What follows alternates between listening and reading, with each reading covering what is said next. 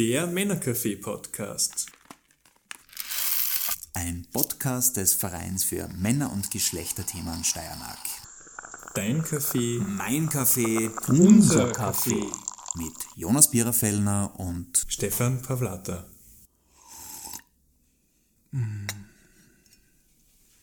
Herzlich willkommen zum Männercafé Podcast mit mir, Jonas Piererfellner, als Gastgeber und mit meinem heutigen Gast Ulrich Wanderer. Wir haben heute die Episode 3.0 Tempo und Konflikt. Und da ein bisschen schwer, den Ulrich zu beschreiben, vorzustellen, weil so eine vielschichtige Persönlichkeit ist. Das würde ich dich mal bitten, Ulrich, magst du dich kurz vorstellen? Ich danke dir, Jonas. Servus und vielen, vielen Dank, dass ich da sein darf. Das, der vielschichtige Persönlichkeit, das klingt aber gleich so pathologisch. Das, das, das, das gefällt mir ganz gut, danke. Ähm, ich bin grundsätzlich Jurist in der Männerberatung, das, das führt uns zusammen. Die Tätigkeit in der Männerberatung, ich bin selbstständiger Mediator seit nunmehr 15 Jahren, bin tätig als Autor, äh, ich, ich, ich, ich schreibe gerne, ich schreibe auch gerne Gedichte, mache Lesungen, bin leidenschaftlicher Läufer. Welche von den Persönlichkeiten möchtest du heute interviewen? Ulrich passt. Genau. Und wir beschäftigen uns heute mit dem Thema Konflikt in der Folge und so unsere Hauptfragen, Themen werden sein, was ist denn eigentlich ein Konflikt, wie kann man Konflikte auflösen und was haben Tempo und Konflikt eigentlich miteinander zu tun. Bevor wir in das Thema einsteigen, noch für dich die Frage, Ulrich, wann, wie und wo trinkst du denn am liebsten deinen Kaffee? Also die einzig passende Antwort, nachdem du ja so ein Kaffee-Liebhaber und begeisterter Kaffeeist, äh, wenn du so heißt, bist, ähm, äh, natürlich deinen Kaffee jetzt mit dir. Ich meine, das ist, das, ist einmal, das ist einmal völlig klar. Aber nachdem wir relativ selten die Möglichkeit haben, muss ich gestehen, meistens, meistens in der Früh, einfach zum Frühstück, Frühstückskaffee, da habe ich mir jetzt aber auch in den letzten Jahren angewöhnt, den etwas zu ze ähm, zelebrieren, mit einem Espresso, äh, Cappuccino, spiele mich mit dem Milchschaum und so weiter. Was aber wahrscheinlich für einen, für einen Kaffeeisten, das Wort drehe ich einfach, ähm, aber wahrscheinlich eher eine Blasphemie ist. Hm, für manche, also die, die Geister scheiden sich da ein bisschen und für manche ist es tatsächlich die große Kunstform, äh, Cappuccinos gut zu machen, Latte Art zu machen, also mit dem Milchschaum dann zu zeichnen und eine möglichst schöne Tasse Kaffee hinzukriegen. Ähm, ich bin eher so in der Filterwelt zu Hause, bei mir ist das eher weniger ähm, Thema. Aber so viel mal zum Kaffee. Ich würde übergehen zu unserem heutigen Thema. Von was sprechen wir denn überhaupt, wenn wir jetzt Konflikt sagen? Also es gibt die Meinung, dass ein Konflikt ähm, unterschiedliche aufeinandertreffende Bedürfnisse sind, wobei jede Partei davon ausgeht, dass die Erfüllung des eigenen Bedürfnisses äh, unvereinbar mit der Erfüllung des Bedürfnisses der anderen Person ist. Das ist irgendwie so in Richtung Lehrbuchdefinition. Persönlich denke ich mir, dass ein Konflikt in der Regel die Möglichkeit auf, auf was Neues ist. Berufskrankheit als Mediator, natürlich sieht man Konflikt vielleicht auch nicht nur negativ. Ähm, und natürlich die, die Chance, jetzt im beruflich mit Leuten an einer immens spannenden Lösung zu arbeiten. Mhm. Dann würde ich gleich anknüpfen mit meiner Frage, wie löst man denn Konflikte überhaupt auf? Und vielleicht auch noch so ein bisschen reingerätscht, muss man das überhaupt? Danke dir für den, für den zweiten Teil der Frage.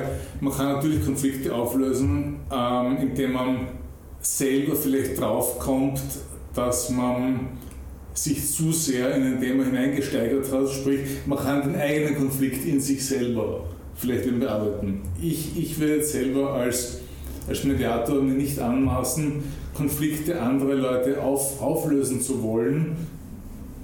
Das geht eher so in Richtung Harry Potter vielleicht, bin ich nicht, sondern ich möchte mit den, mit den Gedanken, auch mit den Konflikten der Parteien arbeiten und eben schauen, was kann man da, was kann man entwerfen. Ähm, ich, ich weiß nicht mehr die genaue Herleitung, aber Konflikt kann man irgendwie im Lateinischen mit Zusammenwerfen ähm, ähm, entwickeln. Und, und wenn dann einfach viele Punkte, viele Emotionen, viele Standpunkte auf einem Haufen liegen, dann kann man was damit basteln, das ist Baumaterial. Also es, ich sehe das meine Aufgabe, aus den einzelnen Standpunkten und Steinen, die sie einander in den Weg legen, das Baumaterial zu nehmen und das aufzubauen. Finde ich sehr lustig mit den Steinen im Weg. Ich kann mich nämlich erinnern, äh, bei meinem Vater zu Hause, in der Küche hängt immer, ist immer diese, oder irgendwo im Haus ist immer dieser Spruch gestanden, auch aus Steinen, die dir in den Weg gelegt werden, kann man etwas Schönes bauen. Ich finde es ziemlich gerade so schön, dieses. Baumaterial zu ordnen und ähm, quasi die IKEA-Bauanleitung für die Steine. Ja. Wir haben ja heute das Thema Tempo und Konflikt. Schon ein bisschen geklärt, was ein Konflikt ist. Was haben jetzt die zwei ähm, verschiedenen Ebenen miteinander überhaupt zu tun? Tempo und Konflikt? Ähm, beruflich würde ich sagen, dass in der Regel die Leute mit so hohem Tempo an den, an den Konflikt, insbesondere an Konflikte, die sie miteinander haben, herangehen, weil jeder den anderen erst einmal überfahren möchte. Der erste Gedanke ist, ich habe recht, ich mache dich fertig und Speed Kills, ich will einmal, hm, gut, wann das beide machen, entweder gleichzeitig knallen sie aufeinander oder sie fahren aneinander vorbei und kommen dann zu keinem Ergebnis, auch blöd. Die andere Variante natürlich, wenn man sich zu viel Zeit lässt mit einem anstehenden Thema und das immer nur auf die lange Bank schiebt, äh, sei das jetzt in einer Paarbeziehung, sei das auch mit eigenen Konflikten, ähm, aber lass doch, ich räume doch morgen auf, zum Beispiel. Oder ich höre morgen im Rauchen auf. Schiebt man es immer hinaus. Ist auch nichts anderes wie ein Konflikt in sich selber. Das heißt, ähm, ähm, wahrscheinlich ist es wichtig, die inneren Themen eher schneller anzugehen und die, die äußeren, die zwischenmenschlichen, sich da vielleicht erst einmal ein bisschen runterzunehmen, ein bisschen auszunehmen und mal durchschnaufen. Und sich überlegen, ist denn wirklich so? Mhm. Also gerade auch im Agieren in oder aus Emotionen, nehmen wir mal an. Genau, genau. Das ist eine von den Sachen, die ich persönlich gelernt habe in der Diskussion mit meiner Frau. Ähm, wenn wir unterschiedliche Ansichten haben, dann ist es mir immer wichtig, dass, dass wir natürlich uns jetzt nicht in dem Sinne befetzen, dass, dass, da, dass da Schwierigkeiten daraus entstehen. Aber einmal abgesehen davon, dass es dass, dass ich zwar in meiner Welt weiß, dass ich recht habe, dass aber die Wahrscheinlichkeit, dass sie im Endeffekt recht hat, auch in der objektiven Welt 51% ist, also äh, soweit schätze ich sie schon, ähm, ist mir klar, dass, dass, dass es irgendwo eine Vereinbarkeit von den Standpunkten gibt, weil wir beide reflektiert genug sind, um keinen völligen Schwachsinn zu sagen.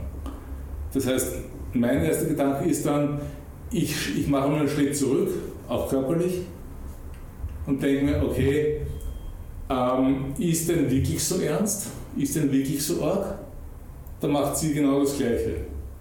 Mhm. Und schon hat man diese Metaebene vielleicht erreicht und da kann man dann lachen, weil die Verkrampfung weg ist. Der Konflikt und Anführungszeichen ist immer noch da. Mhm. Aber da kann man drüber lachen und aus dem Lachen entsteht dann die Lösung. Mhm. Und du hast äh, bei unserem Vorbesprechen hast du auch mit, mit dem Hebel gearbeitet oder zumindest vom Hebel erzählt. Ja, also es gibt ja, es gibt ja vom guten alten Archimedes ähm, den, den, den Satz, gib mir einen festen Punkt und ich hebe die Welt aus den Angeln. Ich wage das ein bisschen abzuändern. Es hat ja jeder in seiner persönlichen Wirklichkeit recht, natürlich. Jetzt alleine, wenn ich dich jetzt anschaue, bist du auch Teil meiner Wirklichkeit. Ich sehe dein geniales Leibwall, ich sehe die Wand hinter dir, ich sehe deine Brille, ich sehe das Brillengestell und deine Kappe. Alle Sachen, die du jetzt wahrscheinlich aktiv nicht siehst. Du siehst hinter mir das Fenster und alles, ja, okay. Du siehst hinter mir das Fenster und viele andere Sachen. Aber mein Bild von dir ist ein anderes als deins von dir und deins von mir. Das heißt aber, es ist meins genauso richtig wie deins. Was eint uns? Wir blicken beide auf das Mikrofon, das vor uns steht. Wir blicken beide auf den köstlichen Kaffee. Das ist das, was uns eint. Und wenn zum Beispiel in einem Paarkonflikt, in einer Trennung oder Scheidung, die Eltern natürlich völlig unterschiedliche Ansichten voneinander haben. Der jeweils andere ist, ist der die Böse und man selber ist der die Arme. Natürlich. Aber sie sind sich zumindest einig, dass die Kinder Max und Moritz heißen. Mhm. Und da kann man anfangen. Also gib mir die Gemeinsamkeit der Wirklichkeiten und ich hebe den Konflikt aus den Angeln. Mhm. Und wir haben in dem Podcast, so gegen Ende, wo wir uns ja jetzt annähern, auch immer eine Art von Werkzeug, ein Tool, das Sie unsere ZuhörerInnen mit nach Hause nehmen können. Was hast denn du uns heute mitgebracht, Ulrich? Du weißt, ich bin ein leidenschaftlicher Autor, Gedichte und so weiter. Meine Lieblingsgedichte entstehen in der Regel, wenn ich auf einem schönen Papier mit Füllfeder schreibe. Und das ist doch eigentlich auch genau der Gedanke, wenn ich mir die Zeit nehme und auch ein bisschen eben versuche runterzukommen, um die Füllfeder nicht in der Wut zu zerstören und dann in schöner Schrift mir Punkte aufschreibe, wieso bin ich jetzt so wütend. Dann hat das durchaus einen, einen sehr, sehr meditativen und auch deeskalierenden Charakter. Ähm, einmal abgesehen davon, dass wir heutzutage eh viel zu wenig mit der Hand schreiben. Und allein das auch schon einen, einen beruhigenden Charakter hat. Beruhigenden Einfluss. Bei mir hat es einen Grund, dass ich wenig mit der Hand schreibe. Ich schreibe extrem schier. Das kann man ändern. das haben sie Lehrpersonen im Laufe meines Lebens auch schon mehrmals gedacht. Ähm, ist bis dato noch nicht passiert, aber heute ist auch nicht der Abend aller Tage. Aber das Ende unserer Podcast-Folge ist erreicht. Damit herzlichen Dank an dich, lieber Ulrich. Vielen Dank, dass ich da sein durfte. Und wir, liebe ZuhörerInnen, hören uns in der nächsten Folge. Der Männercafé-Podcast. Ein Podcast des Vereins für Männer- und Geschlechterthemen Steiermark. Dein Kaffee, mein Kaffee, unser Kaffee. Mit Jonas Biererfellner und Stefan Pavlata. Mm.